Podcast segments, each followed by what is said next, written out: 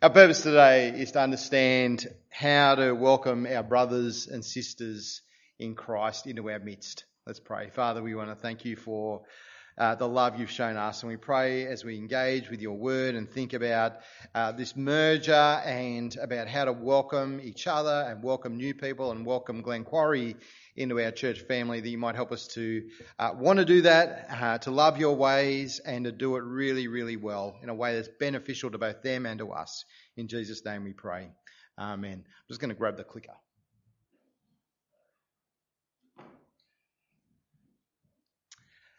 Well, this week marks a uh, major step in the life of our church, and not just our church, obviously, but it affects another one as well. Uh, Glenquarie Anglican, uh, right, right now, are having their final Sunday gathering as a church family today. Uh, next Sunday sees the joining together of our two parishes into one new super mega parish. Uh, which is going to stretch all the way from Pembroke Road uh, there, which joins Ingleburn and Minto, right up to the crossroads uh, and the Homemaker Centre. So we've got five suburbs or something like that. And I just heard on the way out of church this morning that they're building a new suburb just to throw it in up the top of Ingleburn. It's called New Caledonia or something. Anyway. Uh, seriously, they're doing something like that. Anyway, so we're getting something up the back here as well. That's a bit exciting. Uh, and so this week's a lot of change. Uh, you may have a new minister by next week if I die in the wilderness. Uh, so from from Ingleburn's point of view, um, this merger I think is is a step that's both exciting and daunting. Uh, it's exciting. We've got a whole new mission field. Oh, sorry, Alison's a bit worried over there, my wife. uh, um, it's exciting. We've got a whole new mission field that we've got to reach. Uh, we'll have plenty of new opportunities to serve. We're going to have new facilities to use because we're going to, you know, we'll have a spare church building. Um, we'll have more opportunity for Christian fellowship and partnership with a larger base of people. And so that's all really, really exciting stuff. But it's also a bit daunting, uh, I think, particularly for our parish council and wardens. Um, there's a lot to be done. Uh, they've been dealing with legal matters, documentation, diocesan councils, bishops, archdeacons, and rules, uh, trying to wrap their whole heads around the process. So there's a lot of things that need to be done. But beyond that, the complexity of our church life is only going to increase. Uh, there are people who we need to care for deeply in this whole process, both here and there. Uh, there are new relationships that are going to have to be built. Uh, there are some old relationships that need to be repaired. Uh, we're going to have to be more deliberate in our planning. We're going to have to be more deliberate in our communications. Uh, and I think we're going to need a whole ton or more tons of grace, of wisdom, and of prayer as we work it all through. And then as we plan to do even greater things together than we have apart.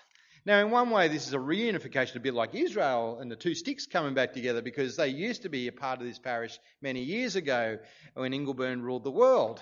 Uh, there were four parishes, well, sorry, it was one single parish that's now covered by four parishes, and this is the first one to come home. Whether the other ones will in time, we'll wait and see. But for us, it's exciting and it's daunting. But just consider for a moment things from the Glenquarie Church point of view. Uh, put yourselves in uh, yourself in their shoes for a moment. What must they be feeling? I reckon some of the same things. There may be a bit of excitement. They may be daunted. Uh, but there'll be other things too. I think many will be grieving.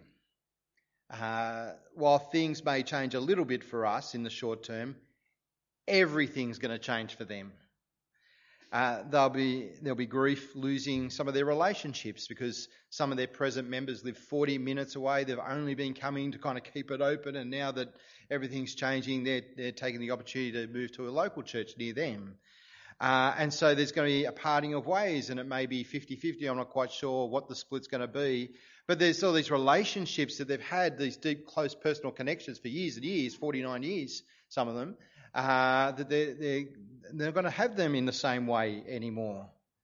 They'll be grieving over uh, the building that's been their clubhouse for nearly 30 years, which many of them helped to build, and they love meeting there. But they won't be doing that uh, from next week, at least for a while. There'll be grief over other things too. They're losing their minister this week. He's off to Parramatta, started next year, but you know that's that's a big change. He's been a part of their life for the last few years, and and they'll miss him, and he'll miss them. But it's not just grief that they'll be feeling. There'll be feelings of failure. I think. Uh, how did it come to this? Why is it that it kind of ended up that we couldn't operate ourselves? You know, how could God let this happen? Uh, there may be feelings of uh, deep anxiety. Uh, many of their members are older, and uh, any change is a big deal for them. Uh, and this is a big change. And they'll be wondering, you know, are we going to find a happy home and a happy family at St Barnabas? Uh, are we going to be able to cope? Uh, some of them uh, only ever walk to church and they're on walkers and they're going to have to work out a whole transport arrangements and how are we're going to deal with that and it's scaring them. Uh, they're coming in as the minority into a sea of people who know each other and love each other. Uh, there'll be anxiety about the future. What's going to happen with the facilities? Ingleburn going to do something sneaky and just sell it all off? And you know they promised a plan. How's that going to happen? All kinds of emotions that they'll be feeling. And so I reckon the onus is on us to be work really hard at understanding and welcome them into our midst as we take this step together as one new church family. Now we heard in our reading from 3 John that God thinks how Christians welcome each other um, is a really, really big deal. In fact, it turns out it's a spiritual matter. It's a spiritual matter. It says something about our own relationship with God, how we welcome other Christians, other believers into our family. And so God is very concerned that his people welcome each other, and he loves it when they do it well. And the big question we're asking this morning is how do we go about doing that? How do we go about welcoming each other. I mean, we've got people at the different services who don't know each other. How we go about welcoming people here. You may not know everyone here. Uh, there was a few admissions of that at 8 o'clock church this morning. Uh, uh, how do we go about welcoming this whole new church into our midst? How do we, how do we welcome others as they come and hi to those who are visiting today? Um, now, we could just follow the secular wisdom that's out there. Uh, nearly 80 years ago, uh, this book was written by Dale Carnegie. It's still in print today. How to Win Friends and Influence People. Uh, anyone read that book?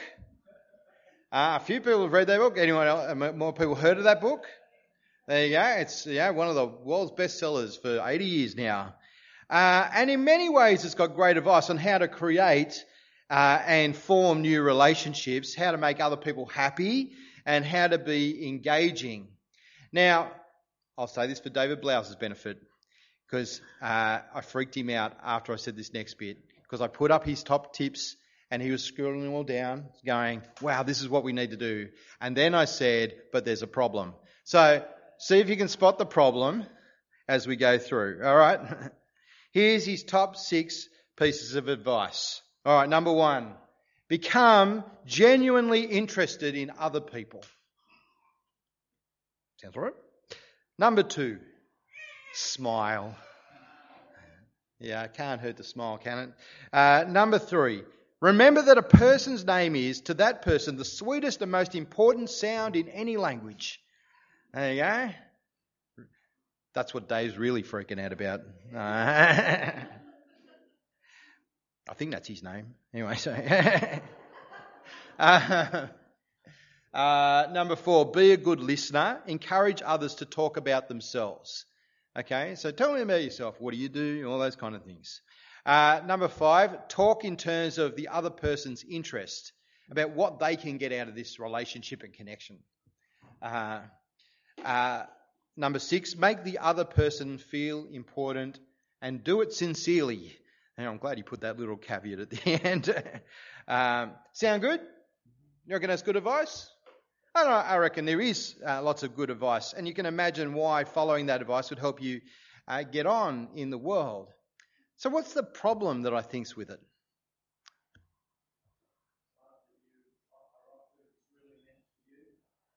Yeah, it's really not about them at all. It's all about you. You can get it from the title uh, How to Make Friends and Influence People. It's all about how you can get your way. In other words, how you can manipulate people. That's what this is about. Uh, and it's written to business people and politicians about climbing the ladder and being a success and getting to the top by using people along the way, by making them feel important. So it's not about building genuine, loving relationships, although he's got it in there, become genuinely interested in other people. So he's saying if you want to make it to the top, you've actually got to care about other people. So there's, it's mixed, there's good advice, um, but it's about how you can get ahead. And so it's really the forerunner to the whole self help industry, which is booming in a world which is taking God out of the picture, and as a result has completely lost all sense of real meaning and purpose, which doesn't understand relationships at all. It's all just full of selfish ambition because this world is all there is, and say, make the most of it. And just turns out you can make the most of it by making other people feel good, okay? And making them feel like you're your friends, and then you can get ahead. And maybe you shouldn't judge books by their fans or people by their fans, although I think Mistral says you should judge things by the fans. Anyway. Ah. but this book has been used for great and evil over the years. Who are two, two of the biggest fans of this book? Warren Buffett. Warren Buffett has no certificates of all his degrees and things on his wall except the Dale Carnegie School of How to Win Friends and Influence People. That's the thing he is proudest of having achieved. One of the world's richest men. The other one, Charles Manson, the serial killer. This is the book. You can do great evil with the advice in this book. So it's certainly not Christian advice that's going to lead you necessarily into more godliness and genuine loving relationships. It's really about manipulation. Take what he says about smiling. You don't feel like smiling? Then what? Two things. First, force yourself to smile. If you're alone, force yourself to whistle or hum a tune or sing. Act as if you are already happy, and that will tend to make you happy. Sound familiar? It's basically the primary tip in every self help book on the planet. Start doing the thing you want to be, and then you'll become it. So there's good things to learn from it, especially if you're a bit socially awkward. Uh, but if we really want to know how to love others and build genuine relationships, which are going to last not just in this world but into eternity, we've got to see what God has to say about it all. So, what does God have to say about welcoming? And it turns out He's got a lot to say about welcoming. The first thing I think is to understand why God thinks it matters so much. Why is it that Christians should welcome each other? And I think once you've understood the why, the how becomes really obvious how you go about doing it. Okay? So, why? I've got four reasons why God wants us to welcome each other as Christian brothers and sisters. One, we welcome each other because God first welcomed us in Christ. We welcome because we've been welcomed by God. That's the starting point. God, God's not asking us to do something that He Himself is not prepared to do. And, and he, He's given us an incredibly warm welcome in Jesus Christ, hasn't He? I mean, you think about His welcome of us. It wasn't just a vague nod. Eh? Hey, how you going? Good, excellent. Uh, you know, that, that sort of greeting that people give each other, which basically says, I'm alive, you're alive, I want to go to a important conversation with someone I really care about. uh, God didn't do that. It's nothing like that. Uh, and it wasn't a cheap welcome in a, you know, in, come over for a brief chat with some watered down cordial and a Vita-Weat because he was saving the Monte Carlos and the plunger coffee for the important guests later on. And it certainly wasn't a reactive welcome because we asked for an invite. Please, please, God, can we come to your house? Um, it was not like that. He, he came to get us. It was proactive. He came in order to welcome us in, and it was a costly and overwhelming, generous welcome that he gave us. He gave his son to die for us so that we could be his, so that we could be with him. And it wasn't because we were so amazing that he welcomed us in. Oh, I'm really going to be lucky if they come to my place. um, it, we weren't his friends. What did we learn in Romans 5 a few weeks ago when we were going through Romans uh, a few months ago? Uh, it was while we were his enemies that Christ died for us. It was enemies that he sent Jesus to die for. In Ephesians 2, it talks about how, how we're aliens and strangers, cut off and, and separated, and, and he, in his love, has brought us back to himself. It's undeserved gracious love which he has poured out. And he did it not just so that we could be welcomed into his home as guests, but as family, adopted as his children. There's one thing to come to someone's house as a visitor, isn't it? Uh, much different to come into their home as if it was your own home because you're being treated like family. That's a very different relationship, isn't it? Uh, I remember uh, when I came here the first time, which was not as the minister, because you might not know, some of you might not know. I was a student minister here back in 2000 and 2001. Then I went away for a bunch of years, and then I came back as the rector. The minister here at the time in 2000 was a man called Gary Nicholson, and his wife was Gay Nicholson. Um, I've got to say that because to say his wife was gay is a bit confusing in today's uh, terms, but uh, Gary and Gay. They were complete strangers to me. In fact, the interview I had with him to get the job as student minister here was for about two minutes on the phone from my kitchen in the eastern suburbs where I happened to be living at the time. He really wanted a student minister, had money. The guy who he'd asked who'd agreed, who then said no. Uh, and then I rang up and said, well, no, he, he, the guy said no, but I know a guy called Joe. One, here's his number. He might come. He rang me. He said, do you want the job? I went, all right. Uh, um, there, there's good technique anyway. and, and this is what you end up with anyway. so they were complete strangers to me. My first Sunday here at church, they said, well, why don't you come over for lunch? And I went, okay, all right. Turned up at their house for lunch. And they said, look, you're going to be here for a couple of years, we presume. uh, just treat our home as if it's your home. And in fact, that's your bedroom over there. Uh, and it was uh, Sam's old room. There you go, for those who remember Sam.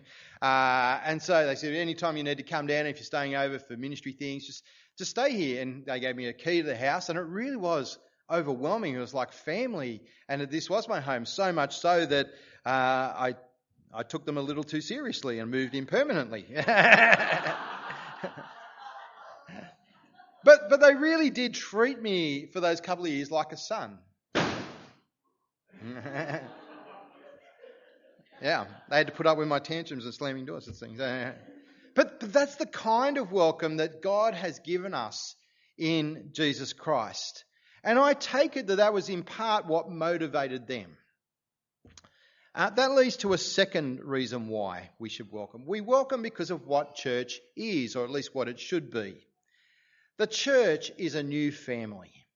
Uh, God has adopted us as his children through his extraordinary generosity, and he's building his church family, individual by individual, into a glorious kingdom.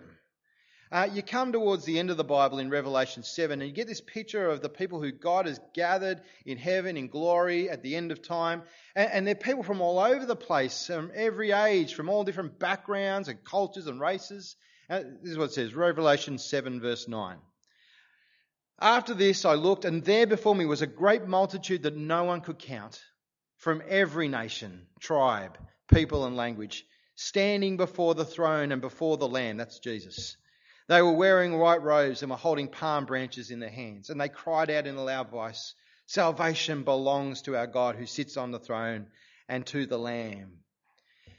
And so here's the, the heavenly reality of church it's a, a people who are gathered to God by Jesus, who, but they're also gathered to each other and they're singing his praises. They're, they're enjoying the benefits of being together in his presence.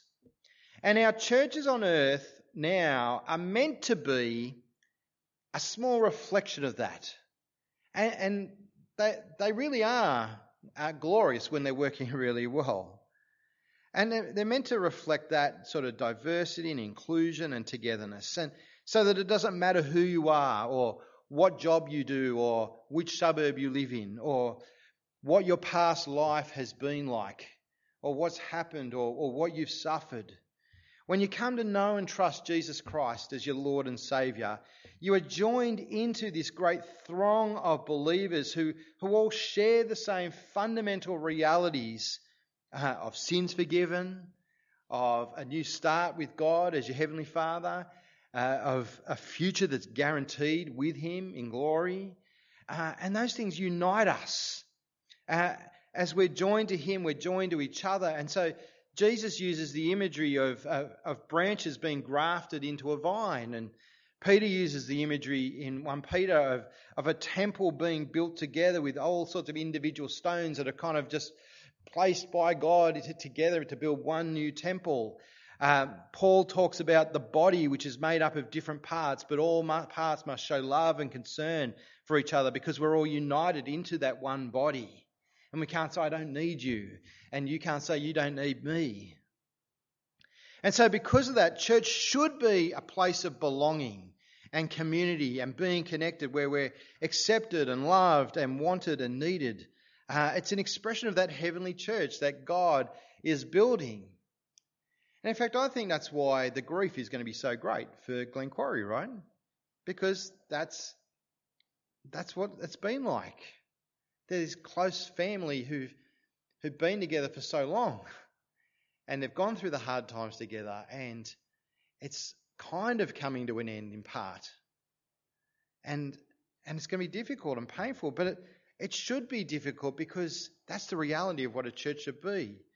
And, and, it's what we should be seeking to build, not only with ourselves, but with other believers who, who come to visit us or come to join us. There's to be a generosity of spirit, which means we'll open up our doors and we'll open up our hearts to other fellow disciples of Christ. A third reason God gives us to welcome other believers. Uh, we welcome because love marks out Jesus' disciples. It marks out who he is. You remember Jesus the night before he died, he's with you know his closest followers and friends, eating with them one last meal. And you remember what he said to them? By this shall all men know that you are my disciples if you if you have love for one another, if you love each other. Our world is completely confused about love. It has not got the foggiest clue. I mean, we, we listen to love songs on the radio, but they're not about love because love is not what they're singing about. Uh, it regards love as a feeling, and particularly the feeling that you give to me. Um, but that's got almost nothing to do with true love. True love is, is about putting the other person's interests ahead of your own. It's about saying, I'll live and work for your best and not for my own interest, just like Jesus loved us. I mean, you think of that passage which is used so often at weddings, which is not written for weddings, but it's about God's love that we're to share with one another. Love is patient, love is kind. It doesn't envy, it doesn't boast, it's not rude, it's not self seeking, doesn't delight in evil, rejoices in the truth, always perseveres, always hopes. Love never fails. It's about giving. It's about putting the other person first, just like Jesus loved us. And the more that we grow as disciples, the more this love for other believers should be manifest in our lives. And one way, just one way that will work itself out, is how we welcome other believers into our midst. Because the spiritual reality is that that there is only one church of believers in this world, okay? The church militant, as the old theologians would call it, which is always a mixture of, of, of true believers and not, and we, we really can't delineate sometimes. And so what we've got to do is love each other uh, and, and work together and soldier on. That's the third reason. The fourth reason to welcome other believers uh, into our midst is because true fellowship is a warm hearted partnership in the gospel cause. Most of us would agree that we want good fellowship, right? Anyone here not want good fellowship? Uh, hands up, come on. Anyone want good fellowship? Hey, all right. And some are undecided. Uh, but often what we mean by that is we want, we want to be happy in our relationships. But true fellowship is so much more than that. It's not the same as being friends. Uh, Christian fellowship is actually a partnership that we have with each other in the gospel cause. Now, I'll prove that to you next week because we're going to be starting on Philippians, um, where, where this is a big issue of, partnership in the gospel. But fellowship is where believers throw in their lot together to grow God's kingdom together And, and the result of that is joy and warmth and enthusiasm as that's happening. And we saw that in Romans 16 a few weeks ago.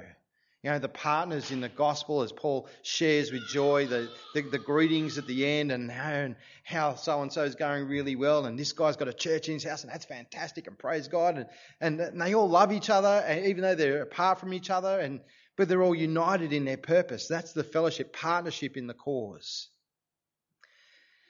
And so, as we welcome other Christians into our midst, we're really building this fellowship where, as people join, we're asking them to come and to be partners with us and with God in His mission. To, the mission to call the lost to come home, mission to call God's enemies to come and be His friends and children, to call sinners to come to repent and believe. So, that's four reasons why welcoming other believers matters so much to God. But I just want to take a few minutes to have a look at this very short letter of 3 John, which sort of just sneaks into the end of the Bible, uh, which you might not have ever taken notice of. I mean, anyone's favourite book, 3 John? Um, it might, well, it might be after today, I don't know. Uh, Gary, you can come and finish the sermon, uh, since you love it so much. Um, you might have even wondered, hey, why even, it's less than a page long why did they bother even putting it in the Bible? Surely we could live without it. But what it does is give us some extraordinary examples of what true Christian welcome and hospitality looks like and what it doesn't look like. It's really about that theme. Uh, and so it's turning in, in, it's giving practical example of a whole lot of what the other letters are talking about in theory. It's a letter written from the Apostle John, who also wrote the Gospel of John uh, and the book of Revelation, and, but he also penned three very short letters, which are all about relationships in the church. First John uh, is about how to regard those who've broken faith with the church and have walked out on Jesus Christ, and they no longer want to associate. How do you deal with that? 2 John is a very strong warning not to welcome some people into your uh, gathering, not to welcome false teachers in who are going to tell lies about Jesus Christ and lead you to hell. They, they are not welcome. Uh, it's a very strong warning. Uh, it's very dark, but it's very important. And then there's 3 John, which John wrote to this guy called Gaius or Gaius. Uh, he, uh, they were they were good friends once upon a time. They they're no longer in the same area, in, uh, overseas from each other. Uh, Gaius gets mentioned a bunch of times in New Testament, including in Romans 16, where the Apostle Paul noted Gaius for his incredible hospitality there too. Um, he was a convert of Paul's, uh, baptized by Paul, 1 Corinthians 1. Uh, turns up in Acts 19 and 20. But John and his friends have noticed Gaius' overwhelming love and hospitality as well. And that's what this letter is about. And I just want to point out three very brief things from this letter about Christian relationships. It's not really a you know, exposition of 3 John, but here's three things to learn about Christian relationships as we think about this area of welcoming and hospitality. The first is that uh, it's good to rejoice in others who love Jesus and are faithful. Uh, and, and, there's great joy that should come into our hearts when we hear about other Christians who love Jesus, who are serving Jesus and, and going well in their faith, even if things are not going necessarily well in their life. That should bring great joy. And you can see John's overwhelming joy to hear of his friend from some time past who is still going strong as a Christian and acting faithfully and loving Jesus and loving others. And so, verse 1, the elder, that's, that's John. To my dear friend Gaius, whom I love in the truth. Dear friend, I pray that you may enjoy good health and that all may go well with you, even as your soul is getting on well. You can, there is soul health.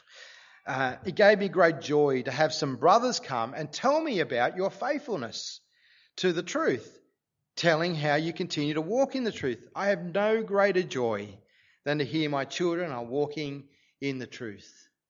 Does it, does it give you a thrill when you hear about Christians in the Middle East who are standing firm in their faith despite the persecutions, and Christians who are standing strong in the, the uh, in in America despite their denominations giving up on on the gospel, and and things like that. You, you can sense the depth of John's love for this man, which is just like Jesus said should mark out believers, right? By this shall all men know that you are my disciples. And John loves this Gaius guy. And he's overjoyed to hear he's going well in the faith. Second thing I want to point out um, is what true hospitality looks like, because Gaius is a wonderful example of hospitality. And we see that Gaius' hospitality and welcome is to people who turn out to be Christian missionaries who are working in and near Gaius' hometown. And I just want to point out a few things about his hospitality. The first thing is, he didn't even know these guys before he welcomed them into his life and into his home. They were strangers to him. Verse 5 Dear friends, you are faithful in what you are doing for the brothers, even though they are strangers to you. That's remarkable, isn't it? He didn't, he didn't wait till they became BFFs, you know, best friends for life, um, before he started to care for them. He didn't wait till they'd proven themselves worthy of his love um, in the church uh, for a year or so before he'd help them. He just jumped right in, helping these strangers. I mean, obviously, been a letter of introduction or something. It wasn't just some random door knocker, but you know, he, he cared for people who he didn't know, like Gary and Gay did. Second, it's it's not explicitly spelled out what form it took, but I think Gaius' hospitality was extraordinarily generous, and it cost him significant money. Uh, the kind of words for welcome and hospitality and help them on their way are all tied up with financial things. Um, and it wasn't a one off donation that he made to them to salve his conscience and get rid of them because they he was too embarrassed. It's like, ah, have some cash, you know, like you do when people knock on the door sometimes. It was ongoing and it put him out. You, see that in verse 5. Dear friend, you are faithful in what you are doing for these brothers. You know, they've come some time ago, these people have reported it to me, and you're still looking after them, even though they are strangers to you. They've told the church about your love. You'll do well to send them on their way in a manner worthy of God. And he's, he's saying, financially support them. It was for the sake of the name, the name of Jesus, that they went out, receiving no help from the pagans. They, they were unsupported, and you've sponsored them, and I want you to continue sponsoring them. He says, We ought therefore to show hospitality to such people so that we may work together for the truth. And, and so he gets the mission, he gets the partnership that we're, we're meant to have with other believers in, in serving God. And so he's saying, you know what? I don't know these guys, but they are brothers and sisters in Christ. They are on the same mission that we're all meant to be on. I, I'm in with them. They're, they can come and stay at my place. And I, and I gather he was putting them up in his home, billeting them, like we do with uh, when we have a Moore College mission, which, let me tell you, we're having one next year. Uh, we're getting a bunch of ratbag Moore College students to come down and help us evangelise the area. Uh, and we'll be asking people to billet them and, and feed them and care for them for a week. Um, and, but we do that from time to time and with the NTE mission and so on. Um, and, and, John was asking Gaius to continue that hospitality and welcome and to keep and to make a financial contribution on the next phase of their mission trip. Third thing uh, to notice is that hospitality is not the same as entertainment. Uh, hospitality is not the same as entertainment. It's not entertaining others. Entertaining, and I, I think this is a, a big confusion. Uh, uh, entertaining is something you do for friends and for people you want to impress. Uh, entertaining is when you set out to show how good a host you are and, and grow in some sort of social standing. Gaius was doing nothing like that. He was being hospitable. He was loving. He wasn't trying to impress them. He was genuinely caring for them and supporting them in what they were doing. Hospitality is about putting yourself out to love someone and look after them, not by not about making sure they rate your cooking or are impressed by your table runner uh, or the cleanliness of your house and your fine china. You get the difference? You get the difference? Gaius was showing true Christian hospitality. See, you think about you meet someone new at church and you say, well, It'd be good to have them over for lunch. Should we do that sometime? Well, let's make it for six weeks' time um, so that we can get everything ready and prepared and things. That's, no, just say, hey, you want to come over?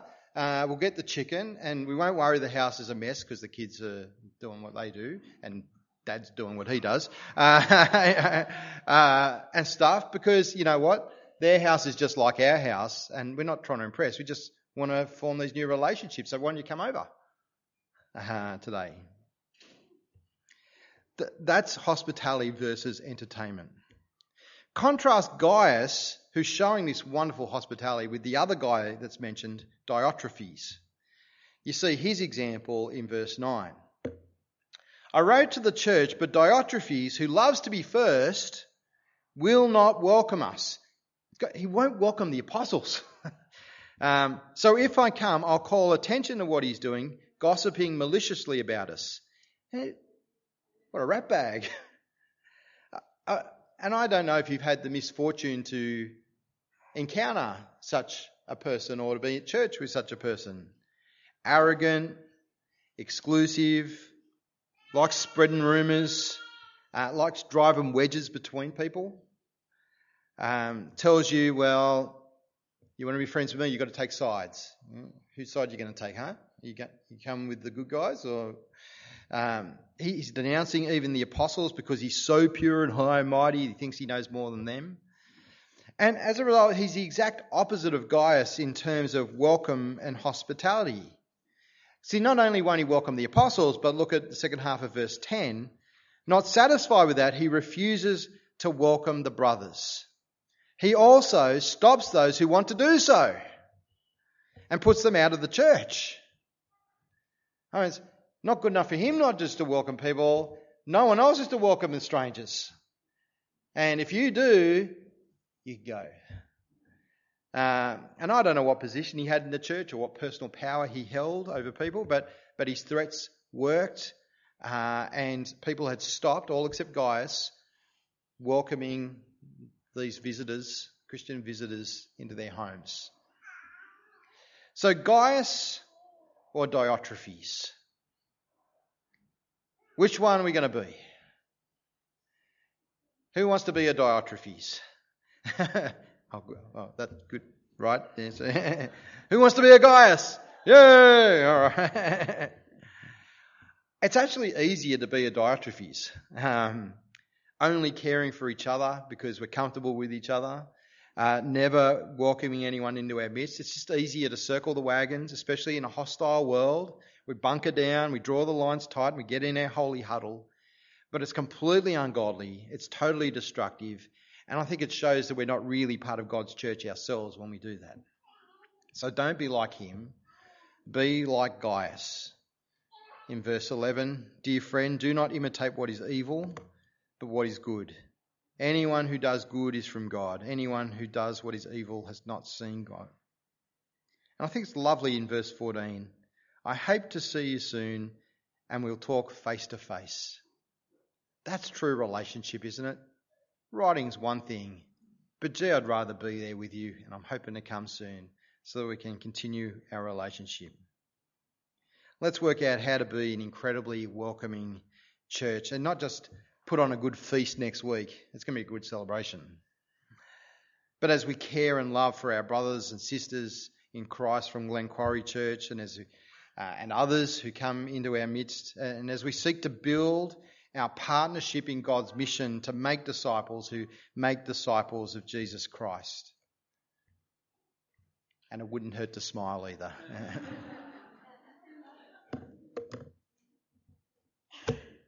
Let me pray. Father, we want to commit ourselves into your hands. This week marks a big change uh, more change for Glenquarie than for us, but it's a change for us. We pray that we'll take the responsibility seriously of wanting to evangelise a bigger district, of caring for our brothers and sisters in Christ in their grief and their anxiety. Help us to welcome them well, to love them, to share their burdens, but also to walk hand in hand in partnership in this gospel mission that you've called us to as we seek to win the lost and bring them to know Jesus Christ. Please give us great wisdom, lots of grace.